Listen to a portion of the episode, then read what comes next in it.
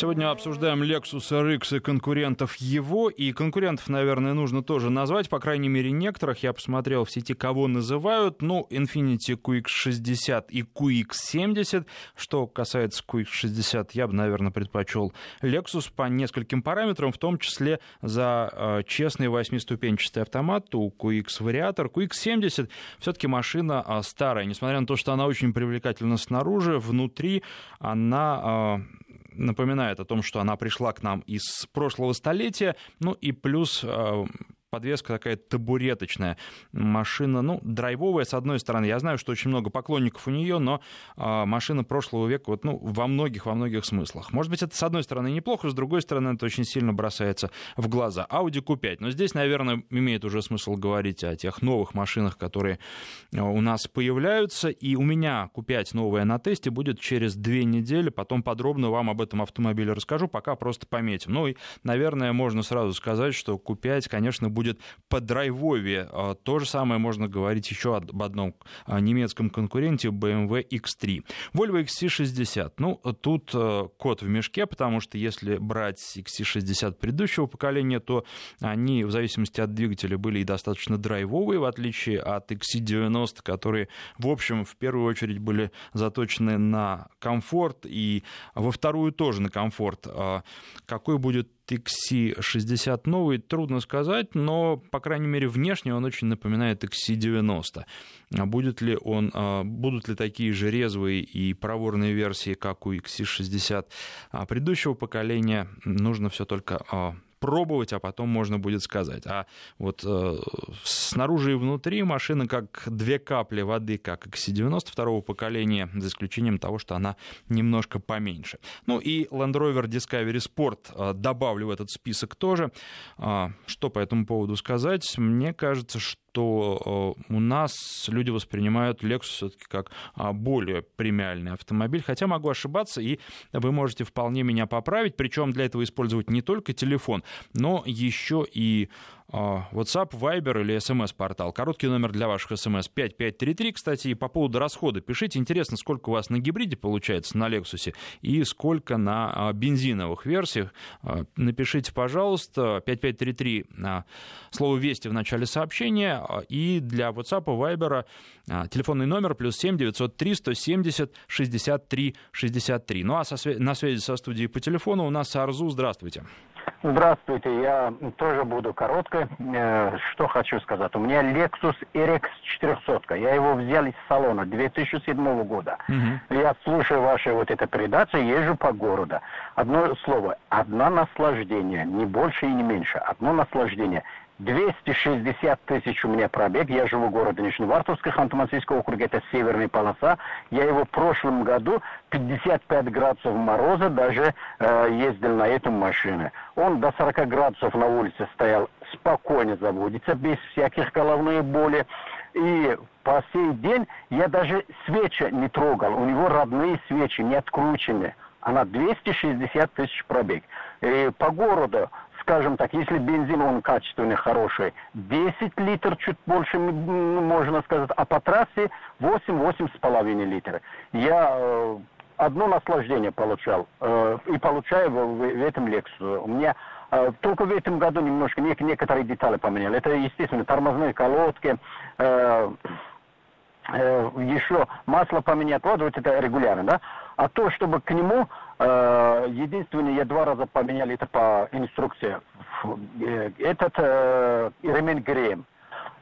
И все, одно наслаждение.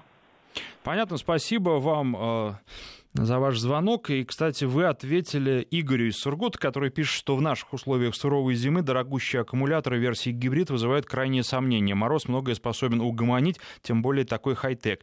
Эти автомобили лучше брать с нуля и не задерживаться с последующей продажей. Ну вот, Игорь, вы знаете, Арзу с вами не согласен. 260 тысяч и 10 лет владения автомобилем — это, мне кажется, достаточно высокий показатель. А далее давайте пойдем. Спрашивают, можно ли сравнить Lexus RX с Touareg. Конечно, можно, но только единственное, нужно учитывать. Кстати, вот что касается поведения автомобиля на трассе, я на обоих ездил достаточно далеко, и могу сказать, что примерно одинаковые ощущения. Устаешь очень мало в этих машинах, они очень комфортны, удобны для того, чтобы куда-то далеко ехать. Но только помним, что Touareg, он еще и проходимец, в общем-то, у него много опций для бездорожья. Применяют владельцы это или нет, я подозреваю, что в 80, по крайней мере, процентах случаев не применяют. Тем не менее, думаю, что это обязательно все равно нужно учитывать, потому что здесь, во-первых, и возможности машины, во-вторых, и с точки зрения ремонта, чем сложнее агрегат, тем все-таки больше вероятность того, что он выйдет из строя. Так сравнивать вполне можно. Владимир у нас следующий на связи, правильно? Владимир, здравствуйте. Да, все верно, да, добрый день. Подскажите мне, пожалуйста, у меня просто девушка ездит на таком RX, на новом. Сейчас она за 3 года, за 3,5, она проехала всего 23 400 километров. Вот. И у нее периодически, она ездит через день где-то, через день, через два.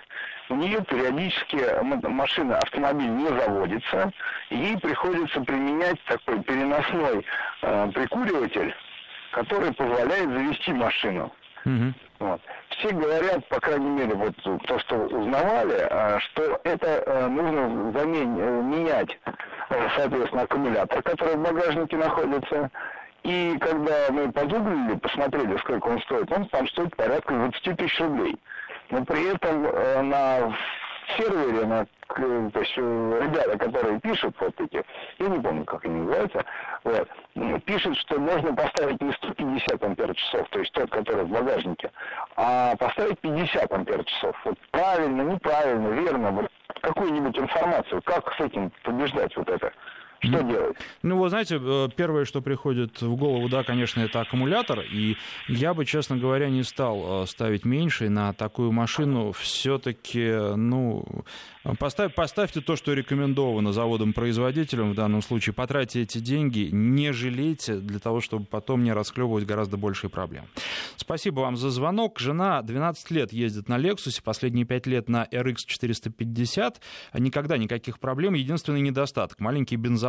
Сказывается на трассе, ездили в Европу, шли 150, заправка каждые 300 километров, но комфортно. Кстати, вот что касается еще аккумулятора, помимо всего прочего, нужно и в сервис заехать. Я не говорю про фирменный, не обязательно фирменный, но в хороший сервис, обязательно в проверенный, который вам кто-то из хороших знакомых, разбирающихся, порекомендует, потому что, все зависит, конечно, от того, сколько машине лет, но, в принципе, может быть проблема, аккумулятор может быть уже плохой, но проблема может быть не только в аккумуляторе, а в том, что где-то какая-то утечка. И тогда новый аккумулятор у вас довольно быстро тоже придет в негодность, и вы столкнетесь вновь с такими же проблемами. Поэтому здесь еще диагностику желательно было бы хорошую, не обязательно дорогую, а именно хорошую провести. Сейчас мы прервемся на рассказ о погоде на короткий, после него продолжим. Напоминаю, что обсуждаем сегодня Lexus RX и конкурентов его.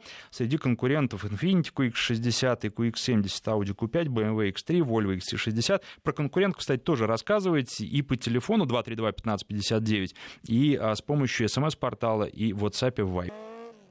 И продолжаем разговор о Lexus RX и конкурентах. Вот мне было интересно, приняли мы уже достаточно много звонков, скажет кто-то из вас или нет, не сказали, поэтому скажу я, мне не очень нравится джойстик управления мультимедийной системой. С точки зрения эргономики больше никаких особенных претензий к машине нет, а вот джойстик неудобный. Причем как первое поколение этого прибора, так и второе, которое я попробовал на LC500, на купе, таком хорошем, заряженном.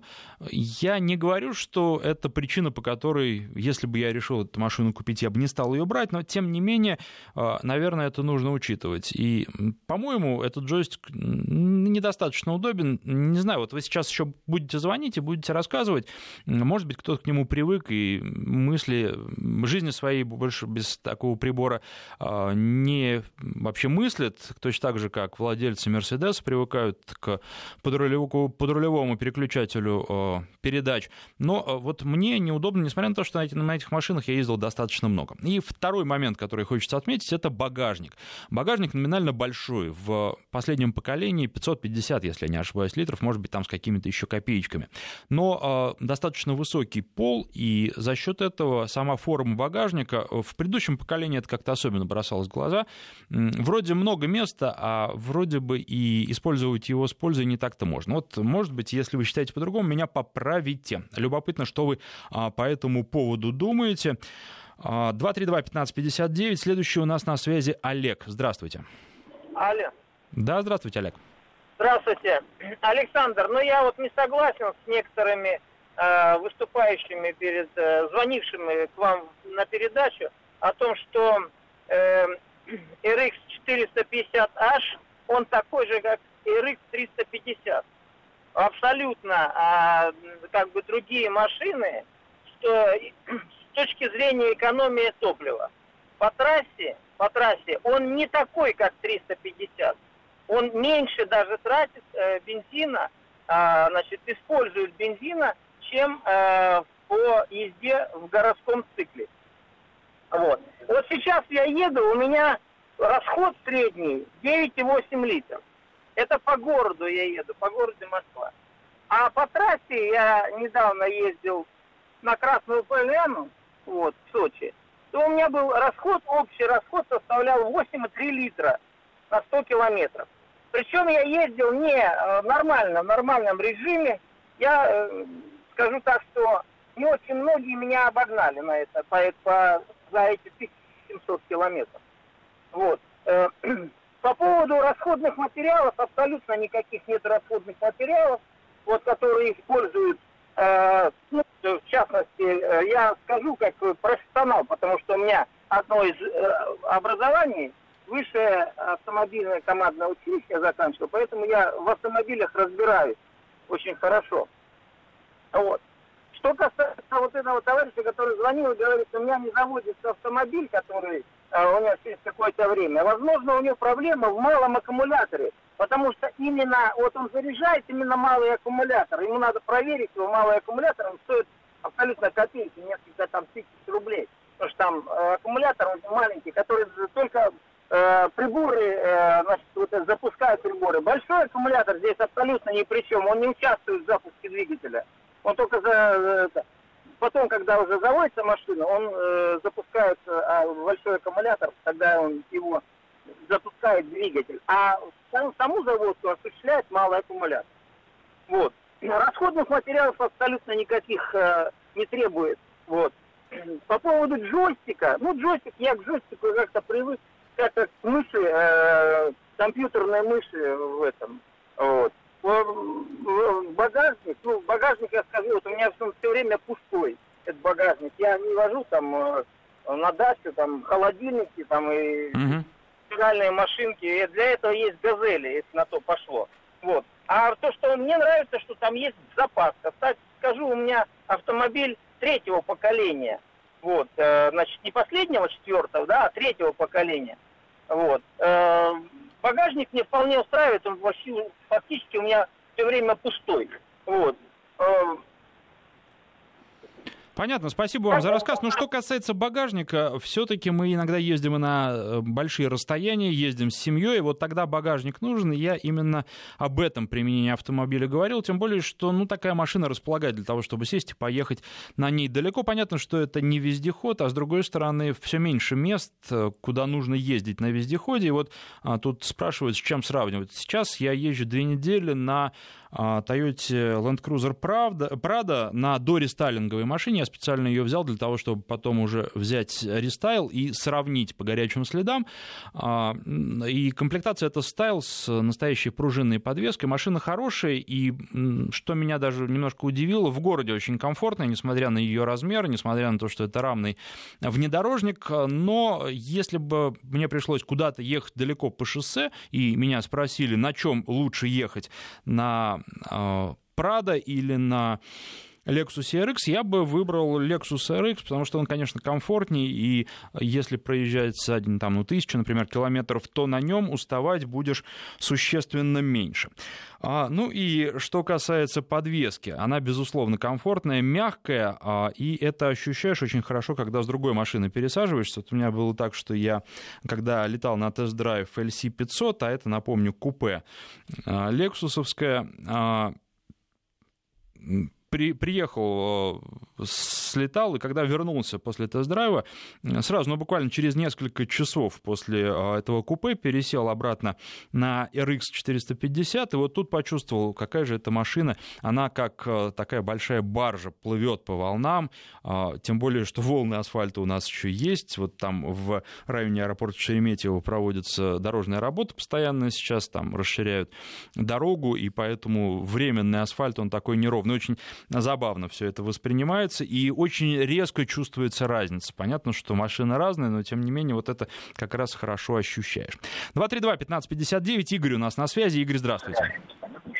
Алло. Да-да-да, внимательно вас слушаю. Добрый день. Да вот хотел уточнить по поводу сравнения.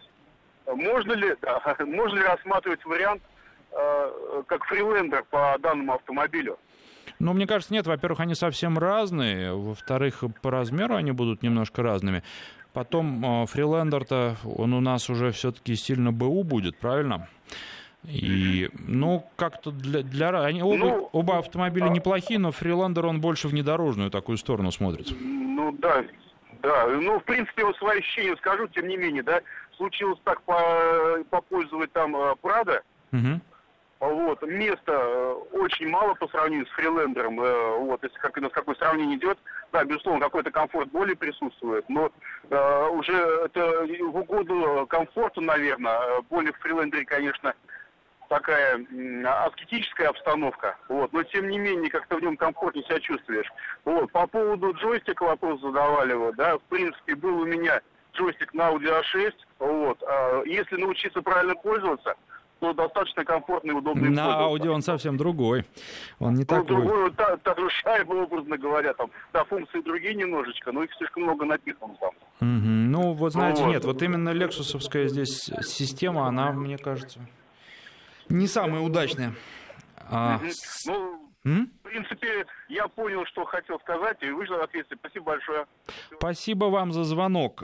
Что еще я вам хотел рассказать? Ну, собственно, это не связано с Lexus. Хотел небольшой анонс сделать. На следующей неделе лечу на тест-драйв Datsun с новым двигателем, самым мощным в линейке, который будет. Интересно. Ну и плюс под это я вспомнил, что разговаривал в Токио с новым главой Datsun Хосе Романом, который пообещал, во-первых, новые модели в ближайшем будущем. Пообещал, что эти модели будут другими, что они будут отличаться. А глядя на модели Datsun из прошлого, в общем, хотелось бы, чтобы эта марка обрела свое лицо. И машины были очень-очень интересные раньше. Среди новых моделей будет кроссовер, что тоже интересно. В России его привезут.